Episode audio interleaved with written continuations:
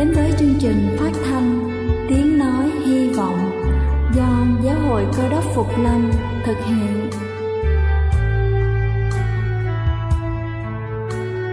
Kính thưa quý vị, Đức Chúa Giêsu trước khi Ngài về trời đã ban cho các môn đệ của Ngài một điều răn mới, đó là họ phải yêu thương nhau như chính tình yêu mà Ngài đã dành cho họ. Quả thật vậy thưa quý vị, tình yêu thương là một món quà vô giá mà Chúa đã ban cho nhân loại và đó cũng là thông điệp mà chúng tôi muốn gửi đến toàn thể quý vị.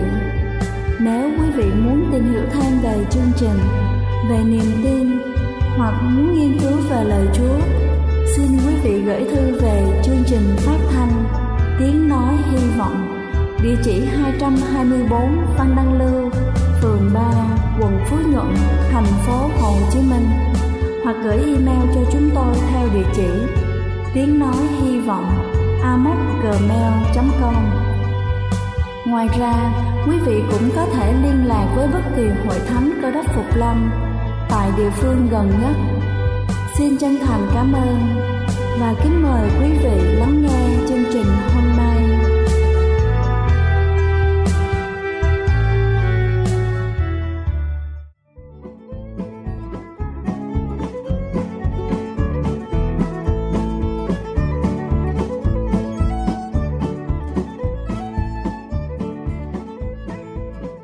Xin thân ái kính chào quý vị thính giả. Chúc quý vị có một buổi sáng thật trong lành và tràn đầy năng lượng. Kính thưa quý vị, tăng huyết áp, đột ngột, cơ thể thiếu máu, một số bệnh như là nhiễm trùng tai khiến cho chúng ta choáng váng đầu óc mọi lúc mọi nơi. Chúng ta thường xuyên chóng mặt và ngay cả khi vừa ngủ dậy thì không nên bỏ qua bởi vì đây là những dấu hiệu cảnh báo sức khỏe chúng ta đang có vấn đề. Và trong bài sức khỏe hôm nay, Tôi và quý vị sẽ cùng nhau tìm hiểu về những nguyên nhân cơ bản gây ra tình trạng này để có những phương pháp điều trị cụ thể. Đầu tiên đó là thiếu máu, một trong những lý do khiến chúng ta cảm thấy chóng mặt là cơ thể đang bị thiếu máu. Mức độ sắt thấp làm cho chúng ta cảm thấy mệt mỏi và chán váng. Để khắc phục cần bổ sung các thực phẩm chứa nhiều sắt và chế độ ăn như là thịt quả lựu và rau xanh. Thứ hai đó là mất nước cơ thể mất nước dẫn đến lưu thông máu kém, sức khỏe yếu dần, do đó chúng ta cảm thấy chóng mặt, bụng rủng tay chân, đi đứng không vững và chúng ta nên uống nước đều đặn mỗi ngày, nhất là 2 lít nước. Thứ ba là do thuốc. Một số tác dụng phụ của thuốc khiến cho chúng ta choáng váng đầu óc mặt mày. Nếu tình trạng này xuất hiện ngay khi uống thuốc, cần thông báo cho bác sĩ ngay bởi có thể chúng ta đang dị ứng với thuốc rất nguy hiểm. Thứ tư đó chính là do huyết áp tăng hoặc là giảm huyết áp đột ngột cũng gây ra chóng mặt. Cần kiểm tra huyết áp thường xuyên và có phát đồ điều trị cụ thể. Vậy nên cẩn trọng với những vấn đề có liên quan đến huyết áp. Thứ năm đó chính là nhiễm trùng tai. Một trong số những trường hợp nhiễm trùng tai gây ra cảm giác chóng mặt tùy thuộc vào mức độ của nhiễm trùng. Nếu chúng ta bị ù tai hoặc cảm giác áp lực, đau trong tai thì nên gặp các chuyên gia tai mũi họng để được chuẩn đoán. Và cuối cùng, kính thưa quý vị, đó là tập thể dục. Một trong những lý do khác mà chúng ta chóng mặt là bởi cơ thể đang phải chịu nhiều áp lực và căng thẳng từ tập thể dục. Tập thể dục quá mức khiến chúng ta cảm thấy yếu đuối và mệt mỏi. Nó còn tồi tệ hơn trong trường hợp uống ít nước sau khi tập luyện. Đây là chương trình phát thanh Tiếng Nói Hy Vọng do Giáo hội Cơ đốc Phục Lâm thực hiện.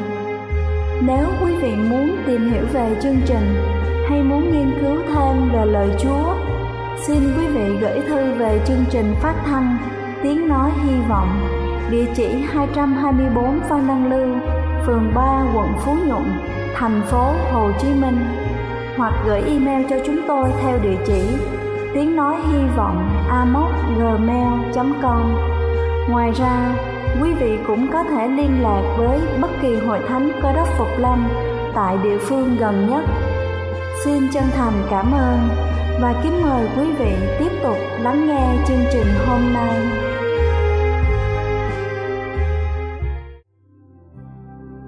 Kính thưa quý vị, hạnh phúc là hai từ rất đơn giản, nhưng để có được nó, là cả một quá trình hết sức nỗ lực và cố gắng và qua sứ điệp hôm nay, với chủ đề hạnh phúc sẽ mở ra cho chúng ta cách nhìn mới mẻ hơn về điều mà chúng ta luôn tìm kiếm này.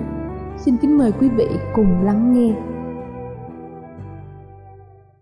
Đề tài buổi sáng hôm nay, tôi muốn chia sẻ với ông bà anh em cũng là câu nói gần gũi với chúng ta, nhưng có vẻ như cách xa trái tim chúng ta.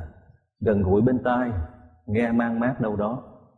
Nghe nói tới nói lui nhiều lần hai chữ hạnh phúc, nhưng mà hình như xa tầm tay gói. Hôm qua tôi mần mò trong tủ sách, cầm trên tay cuốn truyện ngụ ngôn của La Fontaine. Ông viết rất nhiều chuyện ngụ ngôn. Ở trong đó có một câu chuyện kể về một ông lão là một tiều phu. Công việc hàng ngày của ông sáng nào cũng vậy. Ông đi sâu vào rừng, cầm theo cái búa đốn củi, hết vác bó củi này ra, tới vác bó củi kia ra ra đầu làng để bán, kiếm tiền sinh sống cuộc đời ông chẳng có gì cả, chỉ có một tấp liều siêu vẹo. Bên bờ rừng. Mỗi ngày vác, mỗi lần vác, trong lòng ông đều than thở, mệt mỏi. Nhiều khi ông ông suy nghĩ tại sao mình lại vác bó củi này? Tại sao ngày nào cũng làm công việc này? Khi gần đến nhà, ông nhìn cái tấp liều siêu vẹo đó, ông thấy nản lòng. Một hôm đang vác bó củi bó củi cuối cùng của ngày. Đôi vai nặng, đau, mệt mỏi ông bực tức, ông thảy bó củi xuống. Ngồi bệt xuống đất, áp lưng bên cạnh gốc cây và than thở. Ông than vắng thở dài, than trách đời. Tại sao cả cuộc đời của mình không một ngày nào được thưởng thức? Chưa tìm thấy một ngày nào mà thật sự mình có được cái thú vui trong cuộc đời này. Tại sao vậy? Từ ngày cha sanh mẹ đẻ đến giờ phút này, không một ngày nào là hạnh phúc cả.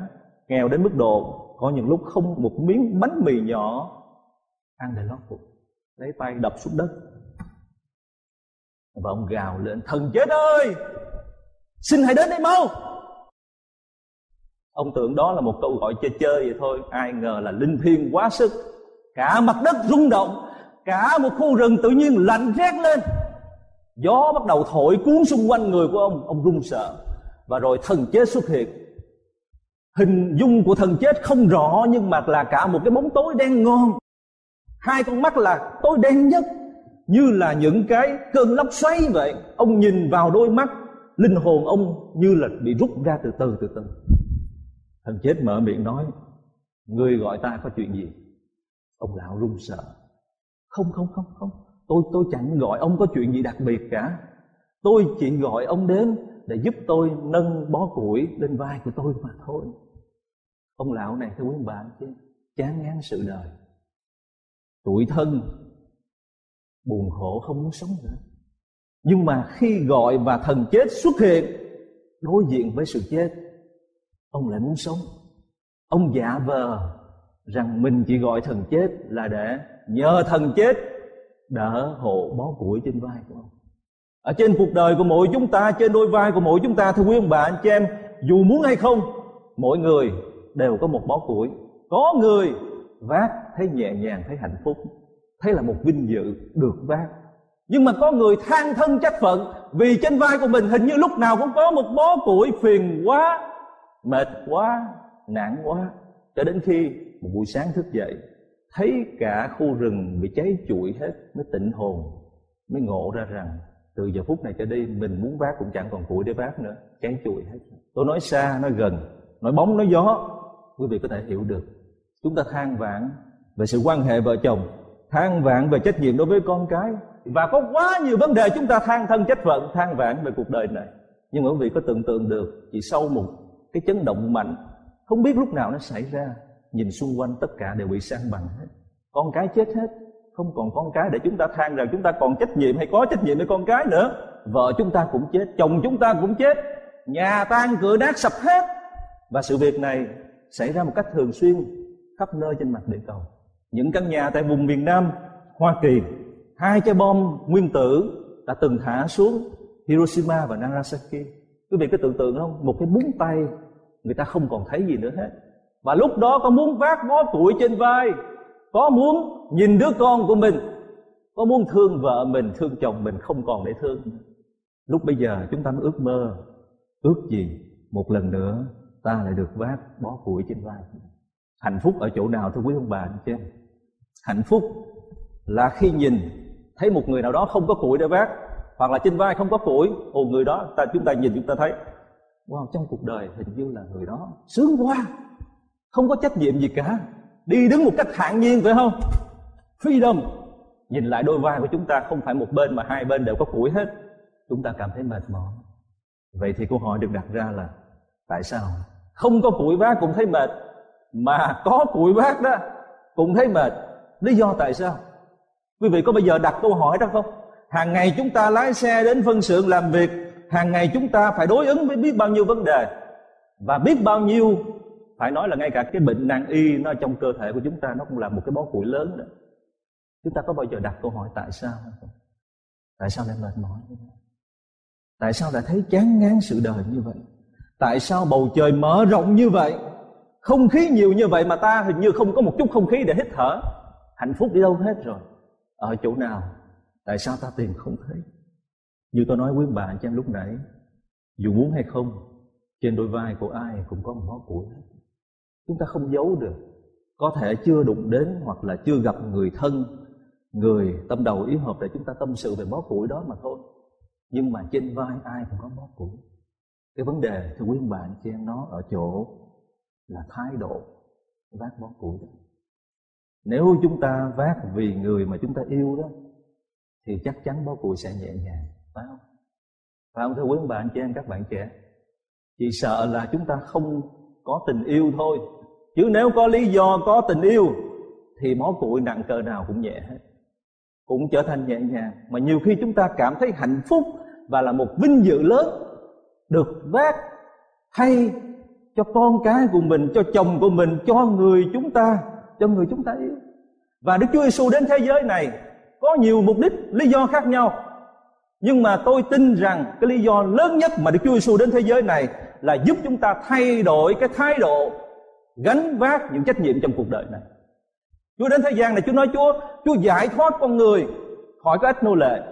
Chúa nói với chúng ta rằng các con khi các con biết chân lý biết lẽ thật thì lẽ thật sẽ giải phóng các con. Nhưng mà tại sao trong cuộc đời của chúng ta vẫn có gánh nặng của gia đình, tiền bạc, nợ nần thưa quý bà anh chị Nó vẫn còn yên nguyên đó trải qua hai ngàn năm nay không hề thay đổi. Trách nhiệm phải có, gánh nặng phải có nhưng mà thái độ rất quan trọng. Đức Chúa Giêsu phán với các môn đệ của Ngài và phán với những người lắng nghe lời của Chúa hai ngàn năm trước cũng như chúng ta ngày nay. Chúa nói như thế nào? Matthew đoạn 11 câu 28 Đây là một câu kinh thánh rất quen thuộc. Mỗi lần chúng ta đọc, chúng ta tìm thấy một cái khái niệm, Một cái lẽ sống, Một cái triết lý Giúp chúng ta thật sự cảm thấy nhẹ nhàng, Hạnh phúc khi gánh những cái gánh ở trong cuộc đời này. Chúa nói như thế nào? Hỡi những ai mệt mỏi và nặng gánh ưu tư, hãy đến cùng ta ta sẽ cho các con được yên nghỉ. Nếu chúng ta dừng ở tại đó thì câu kinh thánh này rất mông lung, chẳng biết như thế nào để mà yên nghỉ. Chúng ta vẫn đến nhà thờ hàng tuần, nhưng mà vẫn thấy mệt mỏi, phải không thưa quý ông bà chứ vẫn thấy mệt mỏi chứ. Lát nữa đây, một tiếng đồng hồ sau quý vị, tan hàng ra về, ai về đường đấy chúng ta sẽ có những gánh nặng mà chúng ta sẽ đối diện trong ngày sa bát hôm nay và những ngày kế tiếp. Nếu chúng ta chỉ dừng lại ở tại đây đó, thì chúng ta tự lừa dối mình. Đạo lừa dối chúng ta và chúng ta tự lừa dối mình. Nhưng mà nếu chúng ta đọc tiếp, Chúa nói như thế nào? Câu 29 hãy mang ách của ta. Nhấn mạnh cái điểm đó. Hãy mang ách của ta. Chúng ta trên vai đã có một cái ách rồi. Một cái gánh rồi. Mà khi đến với Chúa đó, ban đầu thì Chúa nói, được yên nghỉ nhưng mà câu kế tiếp đó là Chúa nói, hãy mang ách của ai? Thưa quý bà, anh chị em, của Chúa. Rồi sao nữa? Và gì? Học theo ta, thì tâm hồn các con sẽ tìm được sự yên nghỉ vì gì? Vì ta có lòng dịu hiền và khiêm tốn. Vì ách của ai? Ách của ta dễ chịu và gánh của ta nhẹ nhàng. Tưởng đến với Chúa Chúa sẽ tháo lấy cái ách ở trong cuộc đời của mình ra. Tưởng rằng đến với Chúa Chúa sẽ Chúa sẽ cho chúng ta free, phải không? Nhưng mà khi đến với Chúa thì Chúa lại bảo rằng, hãy mang lấy anh của ta. Sư đồ Phaolô nhắc nhở các tín đồ mới tin Chúa đó thể anh em làm việc gì? Hãy làm hết lòng như là làm cho ai thưa quý bạn chị em? Như là làm cho Chúa chứ không phải làm cho người ta. Hệ mà chúng ta nghĩ rằng chúng ta làm cho người chúng ta ghét đó, chúng ta mệt lắm. Nhưng mà bất cứ cái gánh nào trong cuộc đời này mà chúng ta đang gánh hệ chúng ta nghĩ rằng đó là cái ách của chúa và chúng ta đang gánh thay cho chúa đó cái gánh đó sẽ trở nên nhẹ nhàng. Còn vinh hạnh nào lớn hơn là được gánh thay cho chúa một chút xíu? Còn vinh hạnh nào hạnh phúc nào lớn hơn là được gánh thay cho đấng tạo ra chúng ta.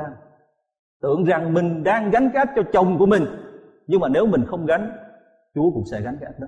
Nhưng nếu mình kề vai vào mình gánh cái ách đó và nghĩ rằng tôi đang làm việc này là làm cho chúa của tôi, đấng mà tôi tương giao, tôi nói chuyện hàng ngày, đấng cho tôi sinh khí hàng ngày, đấng yêu thương tôi đến mức độ hy sinh sự sống của ngài cho tôi, thì cái gánh đó sẽ trở nên nhẹ nhàng cho quý bạn chứ. Sách Galati đoạn 2 câu 6 nói như thế nào? Hãy mang lấy gánh nặng cho nhau. Như vậy, anh chị em sẽ chu toàn luật của Chúa Cứu Thế. Hãy mang lấy gánh cho nhau. Gánh của vợ chồng, con cái, người thân, vân vân. Như vậy, anh chị em đã chu toàn có nghĩa là hoàn thành cái trách nhiệm về đạo. Đạo của Chúa vũ thế đơn giản vậy thôi. Có nghĩa là hệ chúng ta bỏ gánh bỏ gánh chạy đó chúng ta không phải là người biết đạo và chưa từng sống đạo. Thấy một người lầm lũi bên lề đường, chúng ta mặc kệ người đó. Chúng ta không từng, không hề biết đạo của Chúa mình đạo của Chúa nói miên man, nói hoài không hết. Hội thánh của chúng ta sẽ cứ như vậy và như vậy hoài nếu chúng ta không chịu san sẻ gánh nặng với nhau. Và khi chúng ta không chịu san sẻ gánh nặng với nhau, sẽ không bao nhiêu người tìm đến nơi này. Đức Chúa Giêsu nói như thế nào? Vì các con yêu mến nhau, yêu mến là như thế nào? Tôi chẳng hiểu yêu mến là như thế nào cả. Anh nói anh yêu tôi tôi nói tôi yêu anh. Nhưng mà thực chất của yêu mến là mang lấy gánh nặng trên phải không? Mà khi mang lấy gánh nặng, chúng ta mới biết rằng chúng ta đang sống lẽ đạo. Không? Thưa quý bà, anh chị ở trong gia đình, dù người chồng có thuyết phục vợ mình là một người thuộc về một tôn giáo niềm tin khác, rằng em hãy tin Chúa đi nhưng mà Chúa của anh ở đâu? Trong khi ngày nào anh cũng nhậu nhẹt, ngày nào anh về anh cũng sừng sộ với tôi và các con của chúng ta. Đạo của Chúa ở chỗ nào? Chỉ có một cái bao rác anh không mang ra được tới thùng rác nữa. Đạo của Chúa ở chỗ nào? Anh cứ thuyết phục tôi tin tin ông trời của anh. Ông trời của anh nhỏ quá, không đủ khả năng để cảm hóa cuộc đời của anh. Không đủ khả năng để thúc giục đôi tay, bàn tay của anh khiêng một cái cái vỏ rác đi ra ngoài. Đạo của Chúa ở chỗ nào? Đạo của Chúa ở chỗ nào trong hội thánh này, thưa quý ông bà? Chúng ta có thấy được không? Chúng ta chỉ có thể thấy được khi chúng ta kề vai vào, mang lấy những gánh nặng cho nhau tôi đã nghiệm kỹ sự đời rồi, và quý vị cũng vậy. Chúng ta đi đủ dài trên cuộc đời này để nghiệm ra rằng không có một điều gì có thể mang vào tâm hồn cuộc đời của chúng ta hạnh phúc ngoại trừ sự quan tâm đến đồng loại. Không có cách nào hết. Không có một tôn giáo nào có thể tồn tại trên thế giới này. Nếu khởi xuất của nó không có lòng từ bi bác ái. Tôi nghĩ đạo chúa hơn hơn nhiều chứ. Bầu trời bao la cả một vũ trụ mà thì lòng từ bi bác ái phải lớn hơn tất cả các tôn giáo khác, chứ phải không thưa quý ông bà anh chị em. Và chắc chắn đạo đó có đủ quyền năng để cảm hóa lòng chúng ta, làm chúng ta nhạy cảm đối với những cái nhu cầu xung quanh của đời sống, kề vai gồng gánh, giúp đỡ những người khốn cùng ở trong cuộc đời này. Trong tuần tôi xem cuốn DVD của một hội từ thiện, mà tôi nghĩ rằng trong quý vị cũng có những người nhận được cuốn DVD này. Có rất nhiều hình ảnh trong đó, nhưng mà hình ảnh làm cho tôi phải dừng lại và xem tới xem lui là hình ảnh một một nữ tu sĩ khoảng 80 tuổi, tóc bạc phơ. Mà khi được phỏng vấn thì bà tự xưng bà là con. Chẳng biết bà là con của ai, nhưng mà chắc có lẽ bà là con của trời và là con của thiên hạ. Cho nên bà phục vụ như là không biết từ thời gian nào và có mặt tại cái tu viện đó từ lúc nào. Nhưng mà đó là một cái ờ, cái viện phong cùi lớn ở tại công tu hình ảnh mà tôi bắt gặp là bà ngồi ngang đầu gối của một người khoảng 60 tuổi. Ông đó đưa cẳng chân ra cho bà để lau. Ở dưới cái cẳng chân có một cái lỗ thật lớn. Lở loét hai cái bàn tay thì không còn ngón tay nữa. Ở trên da, trên đùi của ông đó thì cái vết lở rất nhiều. Bà vừa lau, bà vừa cười và vừa nói chuyện. Như là bà đang nói chuyện với đứa con cưng của mình vậy. Tôi ngạc nhiên tôi bấm cho nó dừng lại và tôi nhắm mắt tôi suy nghĩ. Tại sao vậy? Tại sao? Cái cuốn video này đã được gửi ra cho hàng trăm ngàn người Việt Nam khắp nơi trên thế giới. Và tôi tin rằng khi xem cuốn video này và nhìn thấy hình ảnh đó, ai ai cũng sẽ dừng lại và hỏi mình đang làm gì trên cuộc đời này. Và một hình ảnh khác, một người đàn ông, mười đầu ngón tay mất hết bị cùi mà ngồi trên giường, cầm cái nhạc cụ harmonica đó, cứ thế thổi qua thổi lại một bài duy nhất thôi. Tôi không biết tựa đề bài đó là bài gì, nhưng mà nghe cái âm thanh đó nó mang đến cho lòng người sự bình an và lạc, phải nói là lạc quan không tưởng được. Thổi tới thổi lui trong khi những người kia đang lau chùi, vết thương cho những người cùi hủi. Ông này cứ ngồi trên giường thổi và tôi cũng phải dừng lại để xem hai bàn tay của mình. Mình có thể làm được gì? Làm sao mà một người cùi hủi như vậy? Chúng ta dùng hai bàn tay này, thưa quý ông bà, anh chị em, làm biết bao nhiêu việc hàng ngày. Mà cái việc cần thiết nhất đó là sáng sớm vệ sinh cho bản thân của mình. Lau chùi những vết dơ phải không, của cơ thể? Đánh răng ngứa tay dùng cái ngón tay móc quá tiện nghi. Hạnh phúc là ở cái ngón tay út. Phải không? Làm được quá nhiều việc. Nghẹt mũi móc mũi. Người này không có không có cái ngón tay để móc mũi. Không có ngón tay tự chăm sóc cho mình. Nhưng mà làm sao bằng cách nào? Một người như vậy lại hạnh phúc như vậy. Một người không còn gì nữa hết là hạnh phúc như vậy. Và tôi cũng hỏi tại sao những người nữ tu từ 17, 18 tuổi đã phó thác cuộc đời của mình? Ở một cái trại phong cùi có những hình ảnh tôi không dám nhìn nữa. Bằng cách nào thưa quý ông bà làm sao người ta có thể làm được mà khi làm, là một điều là rất là vui vẻ. Đó mà là điều chúng ta đáng đáng suy nghĩ. Tại sao gánh cái gánh nặng như vậy? Gánh nặng hơn chúng ta nhiều. Bàn tay không có bao tay gì cả. Cầm lấy cái bàn tay của người phong cùi mân mê bàn tay đó, nói chuyện giống như nói chuyện con cưng của mình vậy đó. Wow, sức mạnh từ đâu vậy? Những người này tôi quý bà cho em. Người ta thèm khát hạnh phúc. Người ta người ta khác với hàng triệu người trên thế giới này. Có thể là cái cơn khát của họ hơn cái cơn khát của chúng ta. Cho nên người ta càng làm những công việc như vậy thì lòng người ta càng tràn ngập hạnh phúc. Đơn giản như vậy. Có nhiều người nghĩ rằng, phải đợi đến lúc tôi được thế này, tôi được thế khác, thì tôi mới hạnh phúc. Và có những người cũng nghĩ rằng hệ mình đến nhà thờ là mình hạnh phúc. Không, nhà thờ không cho quý vị hạnh phúc nhà thờ không có khả năng cho quý vị hạnh phúc. Một sư cường hay là bất kỳ một giảng sư nào dù giảng tài ba như thế nào, quý vị đi ra ngoài, bàn tay chống không. Cho đến khi bàn tay đó chạm vào một ai đó đang cần đến quý vị. Lúc bây giờ quý vị biết hạnh phúc là như thế nào. Ở trong cuộc đời này, nhiều người thiếu vắng hạnh phúc như thiếu vắng hơi thở là vì, thưa quý bạn cái lối sống của phần lớn là sống theo cái lối sống mặc kệ. Quý vị có biết mặc kệ không? Thấy một người hành khất bên đường đói khổ, mặc kệ đó và nhiều cái tôn giáo, nhiều hội thánh cũng sống theo cái niềm tin mặc kệ. Chuyện đó là chuyện của việt nam, không can hệ đến hội thánh này. Chuyện đó là chuyện của người phi châu, không can hệ đến hội thánh này. Mặc kệ, niềm tin mặc kệ. Giống như một người hành khất đi xuống, thành Jericho bị cướp đánh gần chết, bỏ bên đường, cướp hết đồ đạc những người đại diện cho tôn giáo đi ngang qua nhìn thấy, mặc kệ. Chuyện của anh là chuyện của anh, chuyện của tôi là chuyện của tôi. Hoặc là Đức Chúa Giêsu kể câu chuyện về một người giàu có, hàng ngày mặc gấm lụa. Ở trước cổng của ông có một người nghèo khổ tên là Lazarus. Mình mẩy lỡ loét. Ở trong nhà người giàu có thì ngày nào cũng có đồ ăn. Phải nói là gì? Bào ngư, vi cá hay là gì? Ô trời, sắp trên bàn đầy đủ hết. Nhưng mà cái người nằm ngoài cổng á thì ước mơ được ăn một cái miếng bánh vụn hay là đồ ăn rớt xuống xuống bàn, ở dưới bàn của người giàu có, mà không được. Chỉ có con chó ngày nào cũng vậy, nó đến nó liếm những vết ghẻ thôi. Chó chó gì quý vị biết không? Không phải chó chúng ta nuôi mỹ đâu. Chó loại chó chuyên môn ăn những cái đống rác mà trong đó có xác chết nó sẽ đến ăn luôn cái người nghèo khổ này luôn. Nhưng mà người giàu có ngày nào cũng đi ra luôn mặc kệ. Ở trong tuần tôi nhận được một số email ở trong đó có một bức email chia sẻ với tôi về những bí quyết hạnh phúc và tôi cũng muốn chia sẻ với quý vị. Điều đầu tiên người ta nói, hạnh phúc cộng thêm và nhân lên khi ta đem chia nó cho người khác. Và người thứ hai nói rằng, không phải giàu có hay cao sang tạo ra hạnh phúc, nhưng chính là sự tĩnh lặng và công việc. Khi chúng ta xem thấy một hình ảnh một ai đó đang lau chùi, vết thương cho người cùi hủi. Chúng ta tĩnh lặng, lắng động tâm hồn lại. Suy nghĩ, ý thức. Và sau đó là công việc có nghĩa là thực hành. Thực hành đi. Và chúng ta sẽ cảm thấy hạnh phúc. Hạnh phúc ví như một nụ hôn muốn thưởng thức. Phải sang sẻ.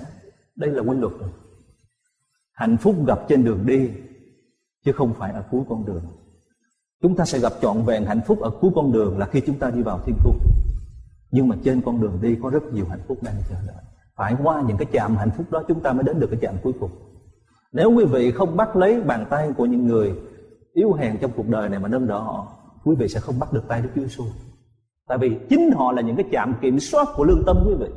Chúng ta không thể nào lừa dối bản thân hoặc là lòng mình nói rằng, không, tôi muốn gặp Đức Chúa Giêsu ở cuối con đường, chứ tôi không muốn dừng lại ở trên con đường nhưng mà không, Chúa xuất hiện ở giữa con đường và trên con đường như những trạm kiểm soát lương tâm của chúng ta vậy. Và chúng ta sẽ tìm được Chúa Giêsu ngay trên những con đường chúng ta đi.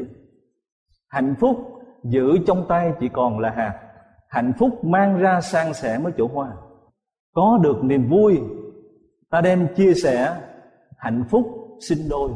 Được hạnh phúc, được ơn của chúa, được giàu có, mang ra chia sẻ, giàu có càng thêm hạnh phúc càng thêm. Đây là quy luật của đời sống cách làm ta vui lên là giúp làm cho một người khác vui. Chúng ta than trách cuộc đời buồn khổ, cũng giống như người phụ nữ mất đứa con trai của mình, đi tìm thuốc, an thần để uống. Qua biết bao nhiêu vị lương y mà bệnh tình cũng vẫn còn đó, buồn khổ vẫn còn đó. Cuối cùng bà tìm đến một vị lương y người trung hoa và hỏi ông có phương thuốc nào hiệu nghiệm hơn hay không? Thì ông nói rằng bà cứ đi tất cả mọi căn nhà trong ngôi làng này đi. Và xin cho tôi một nắm gạo mà nắm gạo này phải là nắm gạo. Cái nắm gạo của gia đình. Không hề có sự đau khổ nào cả. Bà đi khắp làng, từng nhà từng nhà một, trở về với đôi tay trắng là vì chẳng có căn nhà nào mà không gặp sự khó khăn hoặc là lo buồn. Nhưng mà mỗi căn nhà bà đến, bà đều dừng lại, ngồi xuống lắng nghe an ủi họ. Và khi trở về với vị lương y, ông nhìn sắc mặt của bà, ông thấy bà thay đổi khi bà chữa lành cho người khác là bà cũng tự chữa lành chính bản thân của bà. Kẻ dài đi tìm hạnh phúc nơi xa, người khôn vung chồng nó ngay dưới chân của mình. Chúng ta cứ tưởng là phải đưa tay ra thật xa mới với được, mới có được hạnh phúc, nhưng mà hạnh phúc rất gần. Chẳng nơi nào gần bằng dưới bàn chân của chúng ta cả. Phải không? Không có nơi nào gần bằng bàn chân của chúng ta cả. Nó ngay dưới bàn chân. Tất cả những của báu của thế giới này chúng ta cần phải tìm kiếm ngay với bản chất. Không ai được hạnh phúc mà không cảm nhận rằng mình hạnh phúc.